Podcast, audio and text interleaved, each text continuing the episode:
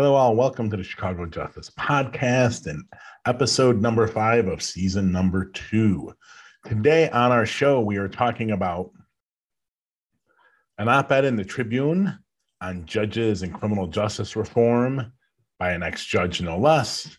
A crappy Tribune article on CPD reform. It's made all the news in Chicago, but the article doesn't deliver what it claims to in the title. Namely, it doesn't really have experts quoted. And then we're going to sit down and with Catherine Large, an intern third year at the University of Chicago, an intern at the Chicago Justice Project. She authored our most recent report titled Transparency and Accountability of the CPD in 1980, from 1980 to 2021. So we're going to talk to Catherine about that report and go through all of the findings. Not too much of it is going to be shocking to you, but hey, it's an interesting conversation nonetheless. Okay, our first segment today is an op ed. Those who want criminal justice reform should look at lawmakers, not judges. It was written by Gino DiVito, who is a co founder and partner at the Chicago law firm Tabet, DiVito, and Rothstein. He is formerly he formerly served as the trial judge and as a justice of the Illinois Appellate Court. So, first question is this a shot at May, uh, Mayor Lightfoot and Superintendent Brown and critics of bail reform? I don't necessarily disagree with the underlying premise. And I've said this for a long time, and we're working on a legislative agenda currently. Criminal justice reform, policing reform has to be found inside the legislature by law and not just police policy and practice police policy can go along in conjunction and partnership with the legislation, but we need legislation to change things. We also need economic reform. So I, I have for a long time, which is I think I disagree with a lot in this op-ed, but I think the underlying piece here he's trying to say is, and Jason Van Dyke is a great example of this. Don't complain when judges sentence people to what they can be sentenced to, what the guidelines of the law calls for. If you want changes, change the law. And that is with the Jason Van Dyke thing. I know there's a lot of uproar in the city about Jason Van Dyke getting out of prison. Anyone who knew anything about the criminal justice system in Illinois know it's day for day. So as long as he served his time without causing violence or problems, he was going to serve half his sentence about. That's why he's getting out soon.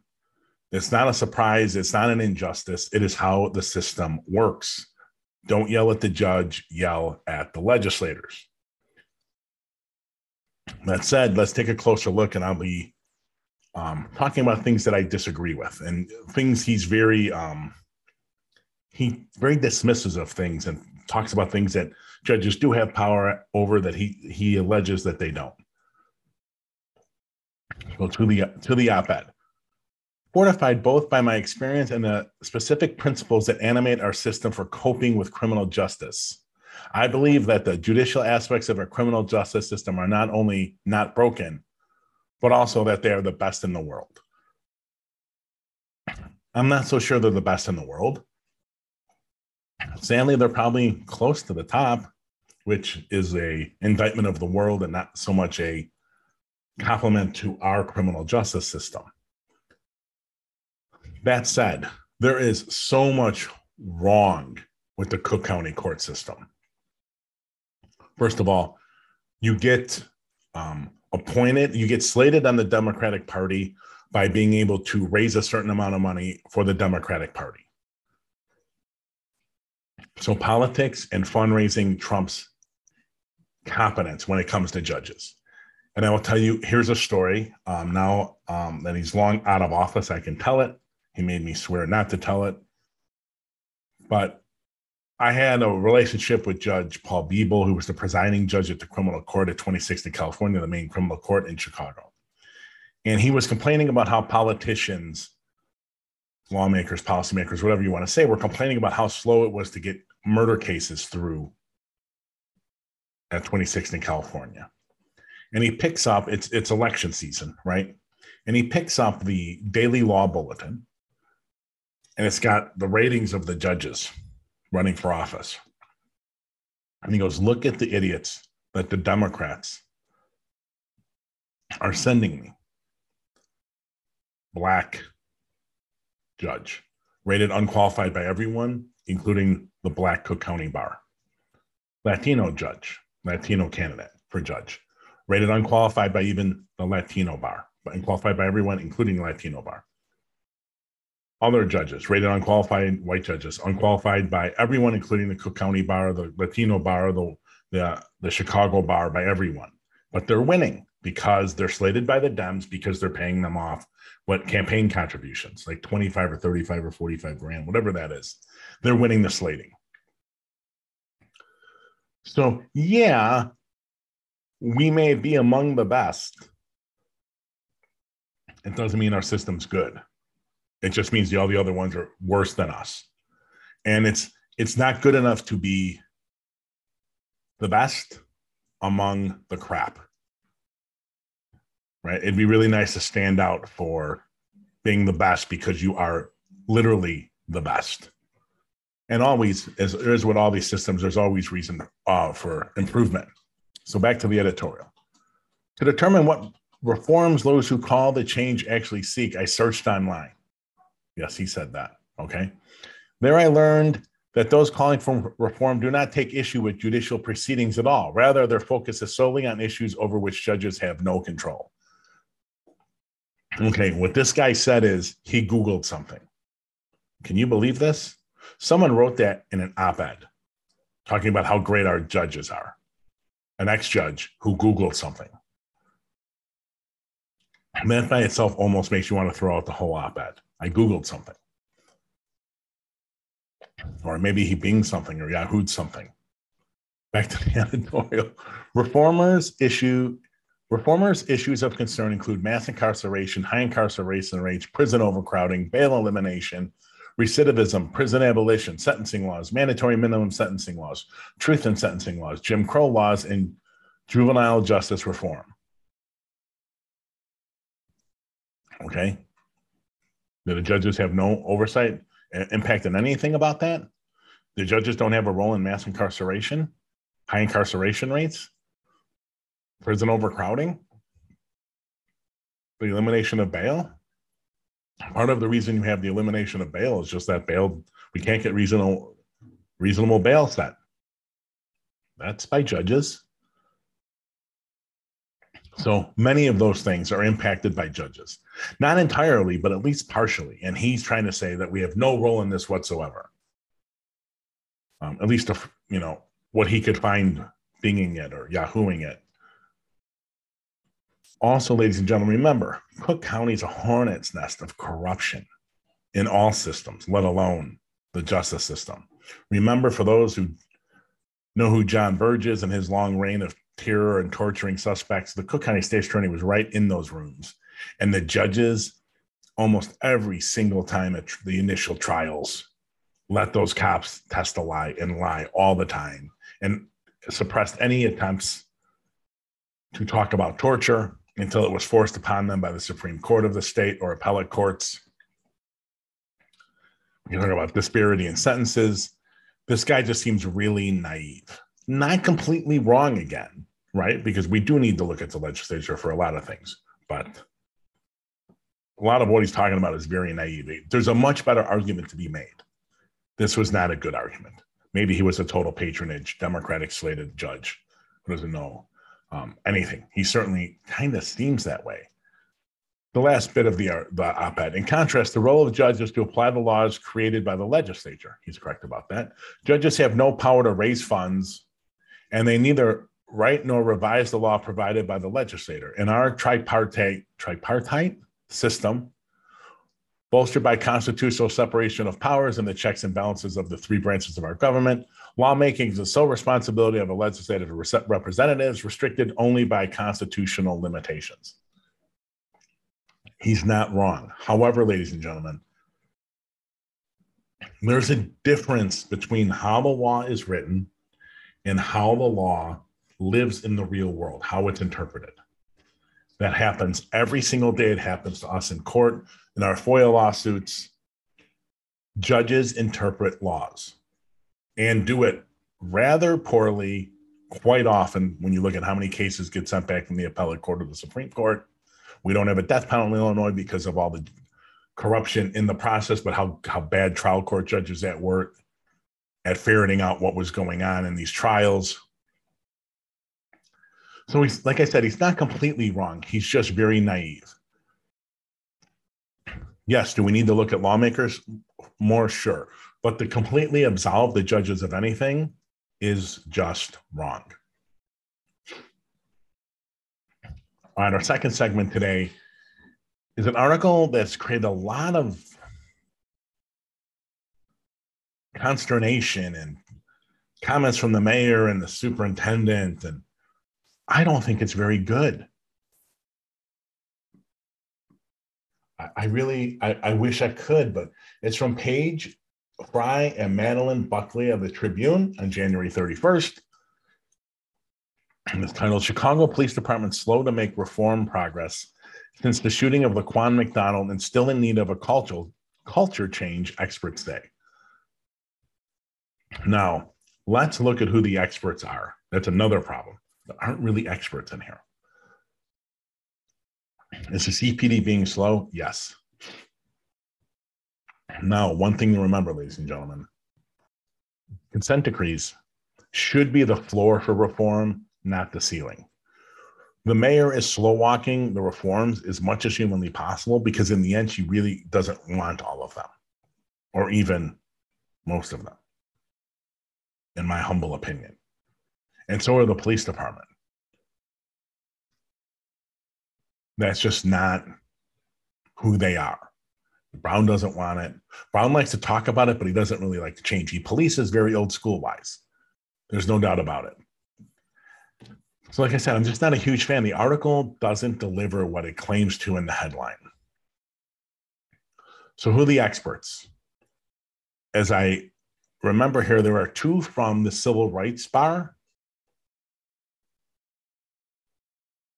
Craig Futterman and Sheila Bedi, if I got her name right, from Northwestern uh, Bluhm. I think it's in the Bluhm Law Clinic there. I think they just started up a new center there.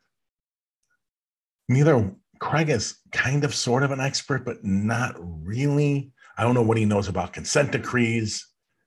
Um, and remember, ladies and gentlemen, like first of all, the, the maybe it's because the ease of access, but they can't help but talk to lawyers, civil rights lawyers. And they've been doing this forever, and it's a huge mistake. Now, the other expert was an organizer for GAPA and Nicole Jordan McBride. She is now with the Policing Project, if I got that name right. We've had the head of that on our show early on when we first started. I've got his book on my bookshelf. But a little context about not necessarily her, but about the Policing Project. The people from ShotSpotter, there's a ShotSpotter official on the Policing Project's board of directors. So just take that for a little context. So those are the experts they have quoted in this article that has experts cited in the title. Craig's been in a long time. Sheila Bedi, I don't think he's been in very long. Um, I don't think the GAPA representative who now um, I, I just don't think she's been in it that long. But what do I know? Uh, Nicole Jordan McBride, I wanted to get the name right. She hasn't been in it that long. You know, I, but these are the people that are the experts. So let's get to it. Oh, a couple things first. 50% of consent decrees as of a few years ago fail, are just complete failures. So there's a lot of getting back to this point about why it should be the floor and not the ceiling is that even when they get through the consent decrees, half of them fail. The department isn't reformed. So that's why it needs to be the floor because you need additional reforms. And the reality is, Mayor Lightfoot is not going to ever deliver those reforms. she's investing, you know, 10 million here, 30 million here, and that's great, but she's got a billion dollar TIF fund. Like I've said on this podcast many times before, if you do not change the economics of the city, criminal justice system reforms aren't really going to mean anything. So let's get to the, the article. Craig Futterman, a police accountability expert and law professor at the University of Chicago, pointed to some imperfect but significant changes in policing in the years since McDonald's killing, mostly due to the consent decree and lawsuits that have forced CPD to make changes. Uh, lawsuits? I don't think so, but he's a civil rights lawyer. So what else is he going to say? He's got to pat his own back. Still, the department is largely unwilling to alter its course and submit to public scrutiny, Futterman said, and a, failing that continues to hold it back even as it works to meet reform deadlines. That's somewhat true.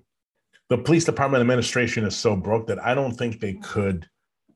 I don't think they have the power internally to make the course change because they just don't have the manage the. They're so broken managerially. Um, that between that, the alt rightness of the makeup of the police department as it is, John Catanzara is not an aberration, ladies and gentlemen. He represents a lot more of the police force than people want to think. So that was Futterman. Now, just for a little context in Craig Futterman, ladies and gentlemen, during the time that Chicago Coalition for Police Accountability, which I was part of, that included my organization, First Defense Legal Aid, Community Renewal Society, the Public Defender's Office, uh, Chicago Council, uh, Chicago Council of Lawyers, Chicago Committee, Chicago Lawyers Committee for Civil Rights, and other organizations. The Community Renewal Society wrote most of Fair Cops.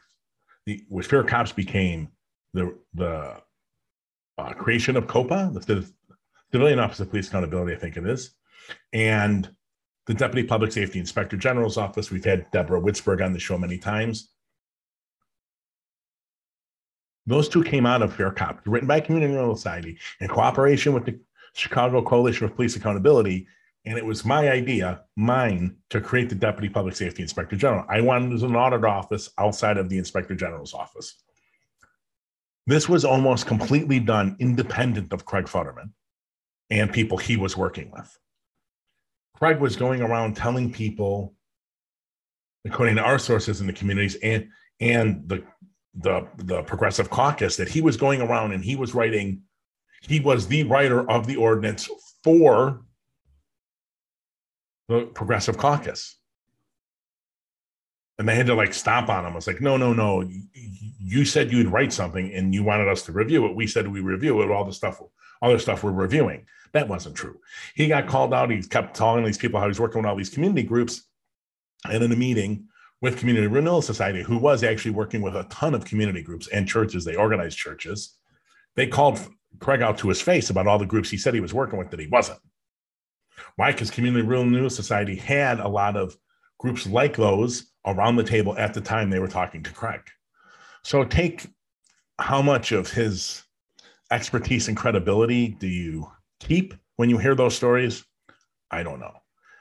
I I generally like Craig personally, but those kind of activities really have um, cut his credibility with me for sure. So new training, mm-hmm. is it good? I don't know. In the police department, come on. De-escalation, that's good. Retooling its use of force policies, that was questionable. They had a committee that was going to help the CPD or blah blah blah blah blah blah blah. And then the CPD released a new one, then had to retract it and put a new one out. Then the group of citizens that we're working with, in which Craig was part of, were complaining. So, ha- have there been some gains? There have been some gains on some things. Is it anywhere near enough? Absolutely not. Will it make the change they want? Absolutely not. Absolutely not. Okay, let's get back to the article. Kara Hendrickson, executive director of BPI, here's the last expert. A nonprofit law and policy center said the department's overall pace is complying with the consent decree has been slow. Hendricks negotiated a consent decree when she worked for the Illinois Attorney General. Wonderful. So I guess her working for the Illinois Attorney General's office, great. That's great. And we like that. Why BPI got money to work on police accountability when all of this was being worked out the consent decree, the fair cops ordinance the foundations bypassed a lot of organizations, including mine, who had been working on this issue. This was 2016. So I, CJP started in 07, and I had been working on the issue since 1996. They bypassed us to give money to white run BPI, right? Business people for the public interest that knew nothing about police accountability whatsoever. This is before Hendrickson was there. They knew nothing, but they got the money. But now they're quoted all the time. And like Hendrickson does have, she negotiated the consent decree. Okay, that's wonderful. It doesn't make her an expert in policing for sure or police accountability, but it does make someone who has some degree of what's in the um, consent decree and what went in to negotiate it.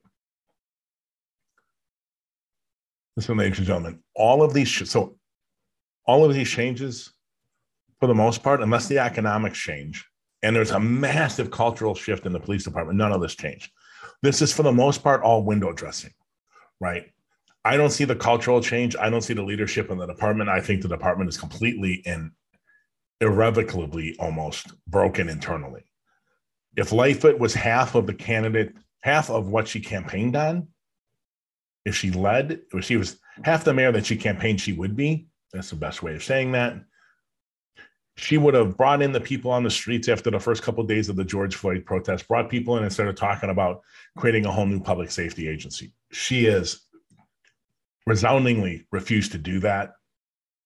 And um, she thinks the, the consent decree is the absolute stealing of reform. This is going to be like a 10 year process the CPD 12, 15 years. They're going to get out of it.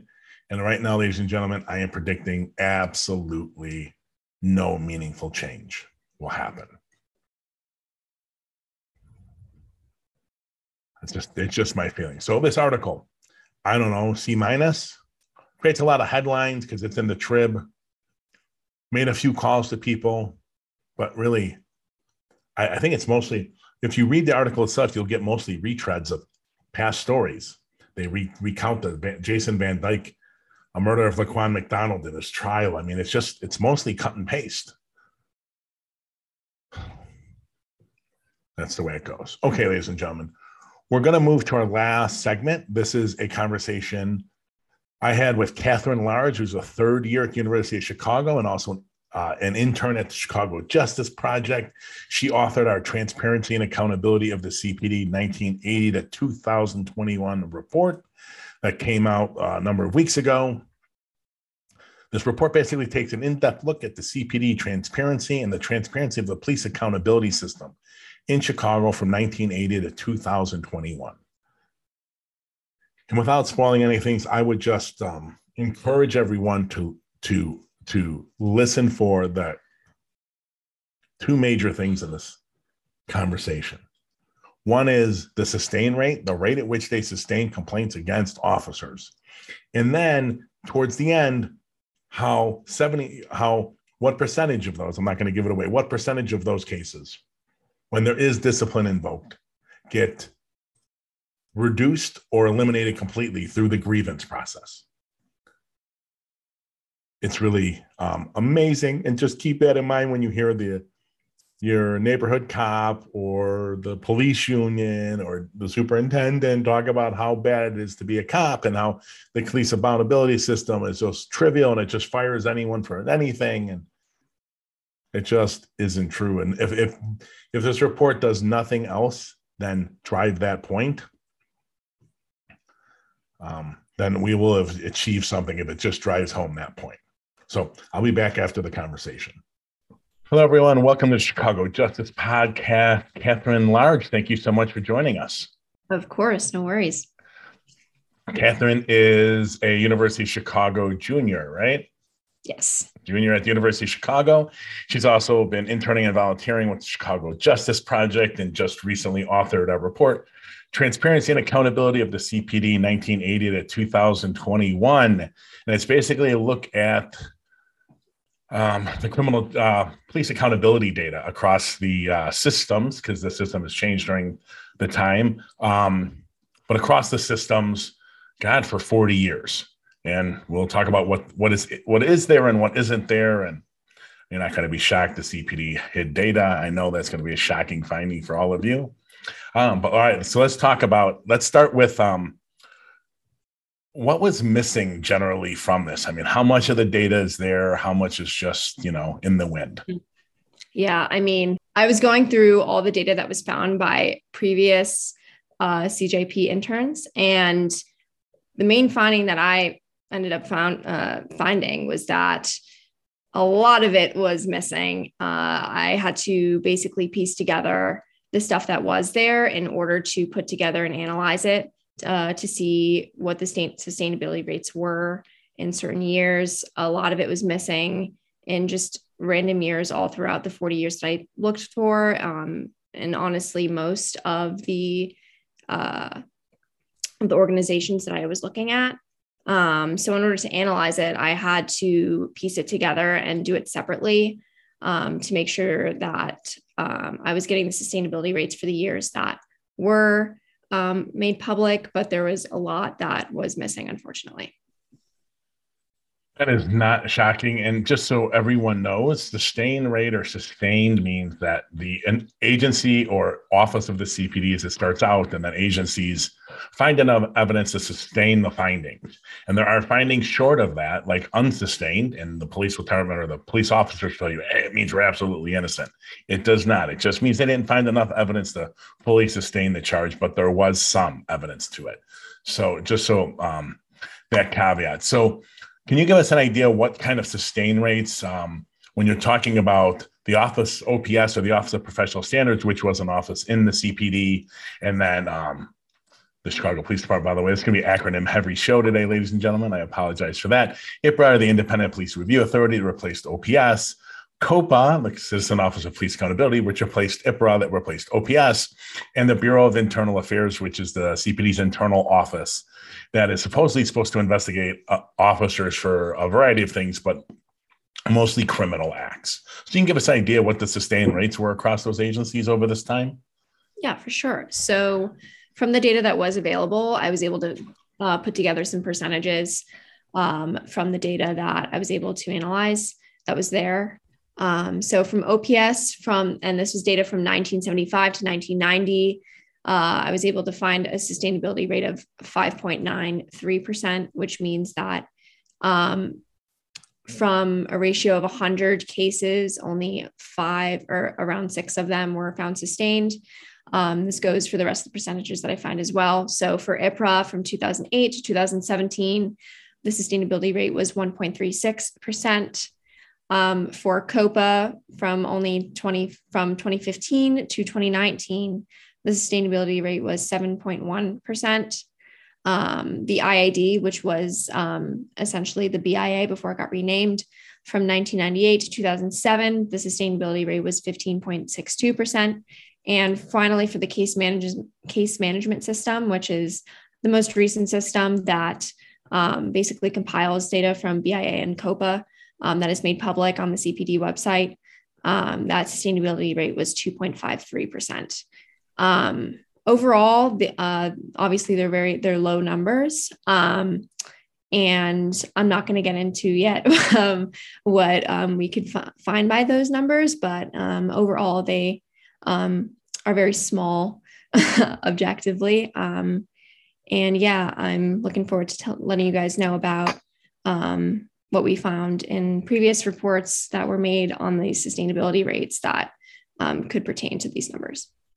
It's it's amazing how low those numbers are. I don't think the public knows. When you hear in the media, police officers complain about how arbitrary the police accountability system is and how um, you can get fired for anything.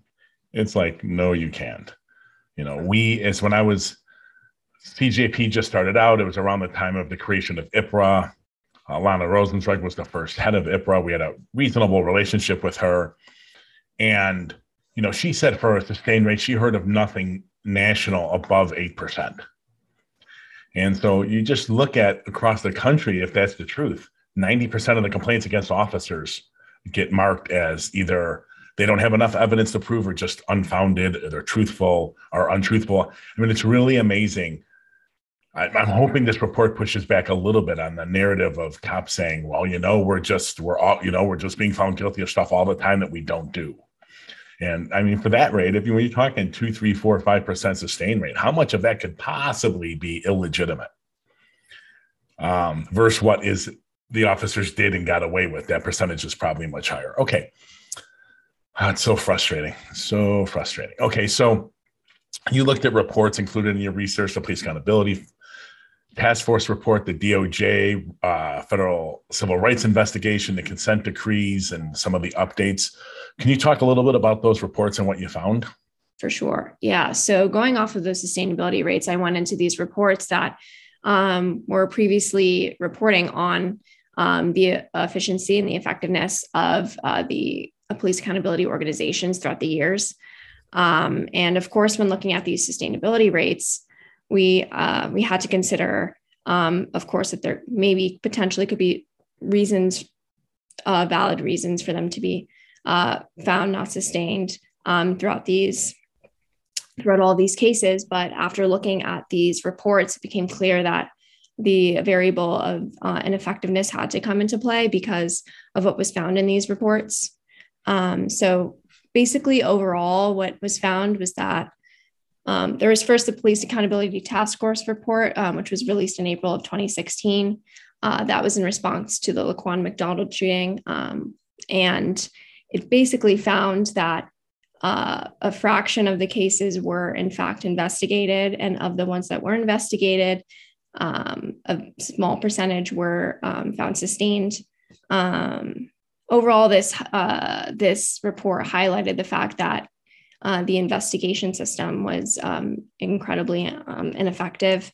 And going off of this, the Department of Justice made their own report um, regarding the same instances and found essentially the same thing that um, only half of the cases were in fact investigated, and of those, um, many little, uh, very few were in fact uh, found sustained. And in fact, a lot of cases, instead of being investigated, were paid off instead um, which again could lead to um, cases that could be found sustained, leading to an unsustained case, um, if, especially if they were not found, yes, if they were not investigated in the first place. Um, and then going off of this, a consent decree was created in 2019. It was basically an agreement between the city and the Chicago and the um, and the police department, which outlined a lot of improvements to go into these systems. Um, and going off of this, I looked at independent, the most recent independent monitoring report, which was supposed to um, follow up on the um, so in the independent monitoring report in response to the consent decree and was supposed to outline the um, how well the CPD was aligning with the with the new um, the new consent decree, um, and it found that only one was fully complied with. Um, of course, this is, you know, it's very valid that it can take a long time to comply with every single statement in the consent decree. However, after speaking with people um, in, in the line of work, uh, it became clear that um, the reform apparatus itself could be could be ineffective and that it could be leading to a slower rate at which uh, the the consent decree was being complied with. Um, yeah, those are all the reports that I essentially looked at, which made it clear that the variable of ineffectiveness needed to come into play into going into these sustained rates. Two other ones, um, and for our listeners, you can go back either on YouTube or in on the podcast. We've had Deborah Witzburg, the Deputy Public Safety Inspector General, on the show a few times in the last like 12, 18 months.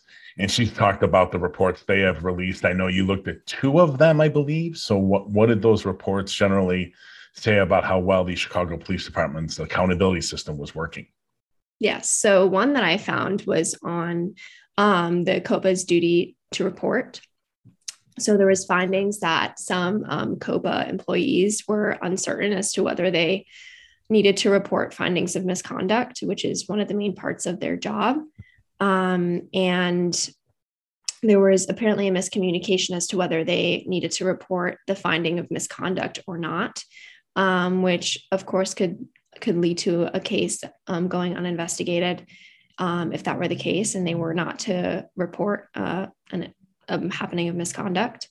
Um, on the other hand, there was another report which related to the evaluation of the affidavit override rule, um, which essentially, um, in order for a complaint to be fully investigated, there needed to be an affidavit um, from the person that was um, filing the complaint.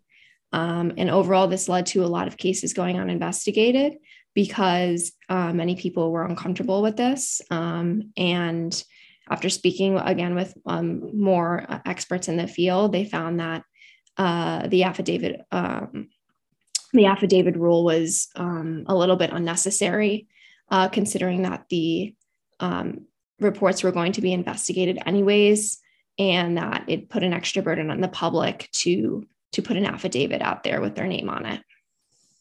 Yeah. So when you look at for the public, when you're our listeners, when you're looking at these sustain rates, remember, especially not so much with OPS, but IPRA for sure, a certain percentage of the uh, complaints filed just disappeared, basically for the most part.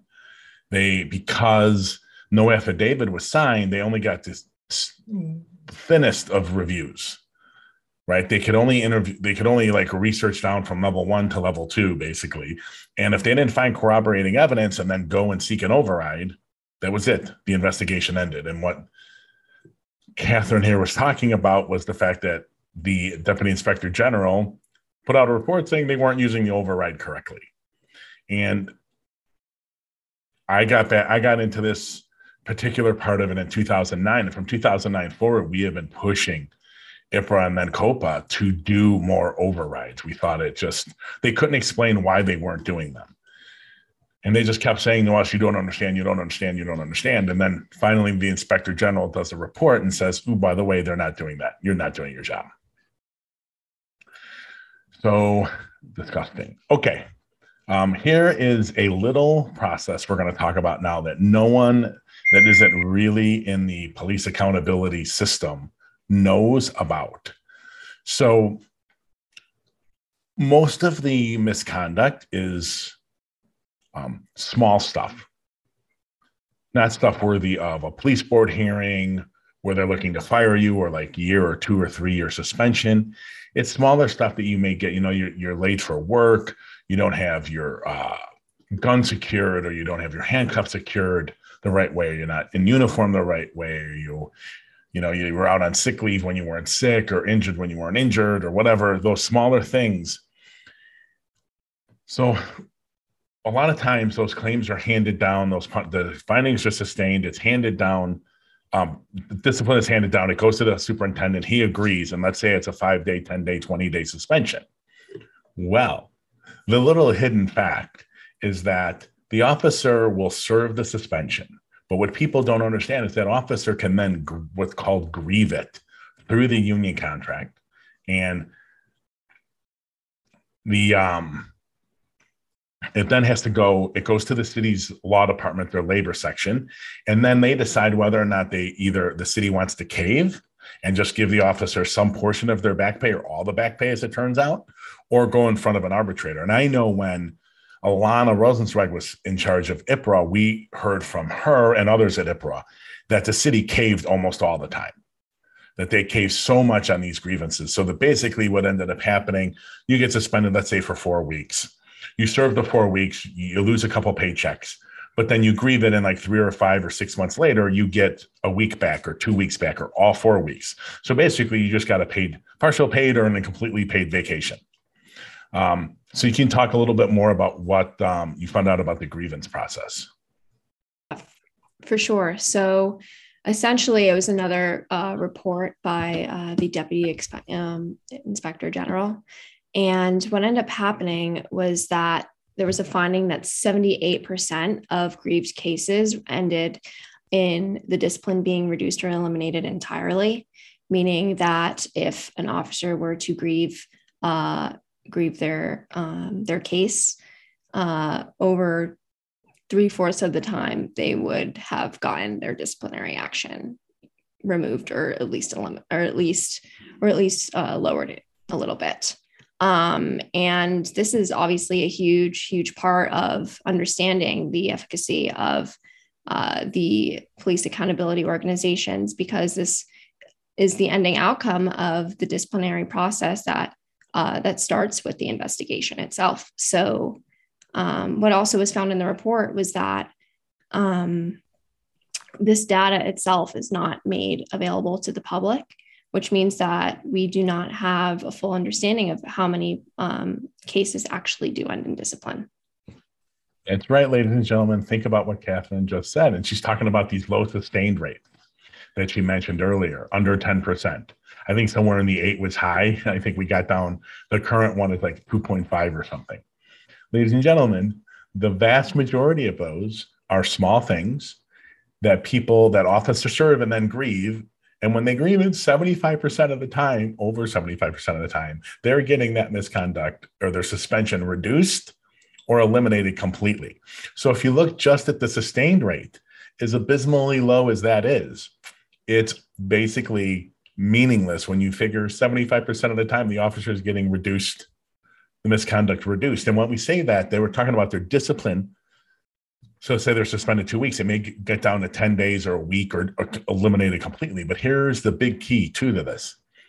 The eliminated completely is huge because let's say the officer said, um, and we're going to use Catherine here, and she gets pulled over in a traffic stop, and some officer uses abysmal misogynistic language against her and some ethnic issues, right? Against whatever ethnicity Catherine happens to be. And she goes and complains. Well, when they go to look at, hey, does this person have a track record for this? hey, first of all, wait, we, we investigated. We think this happened for sure. Let's look back if he has a track record. Because if he does, it may it'll increase the discipline. They look back if it's grieved and it goes completely eliminated. It's off the officer's record. It's like they they just remove they just expunge it. It's gone. So if he did this five times before and because through the arbitration the city caved and didn't want to fight it, and they remove it completely, it's gone. It can't be used for future discipline.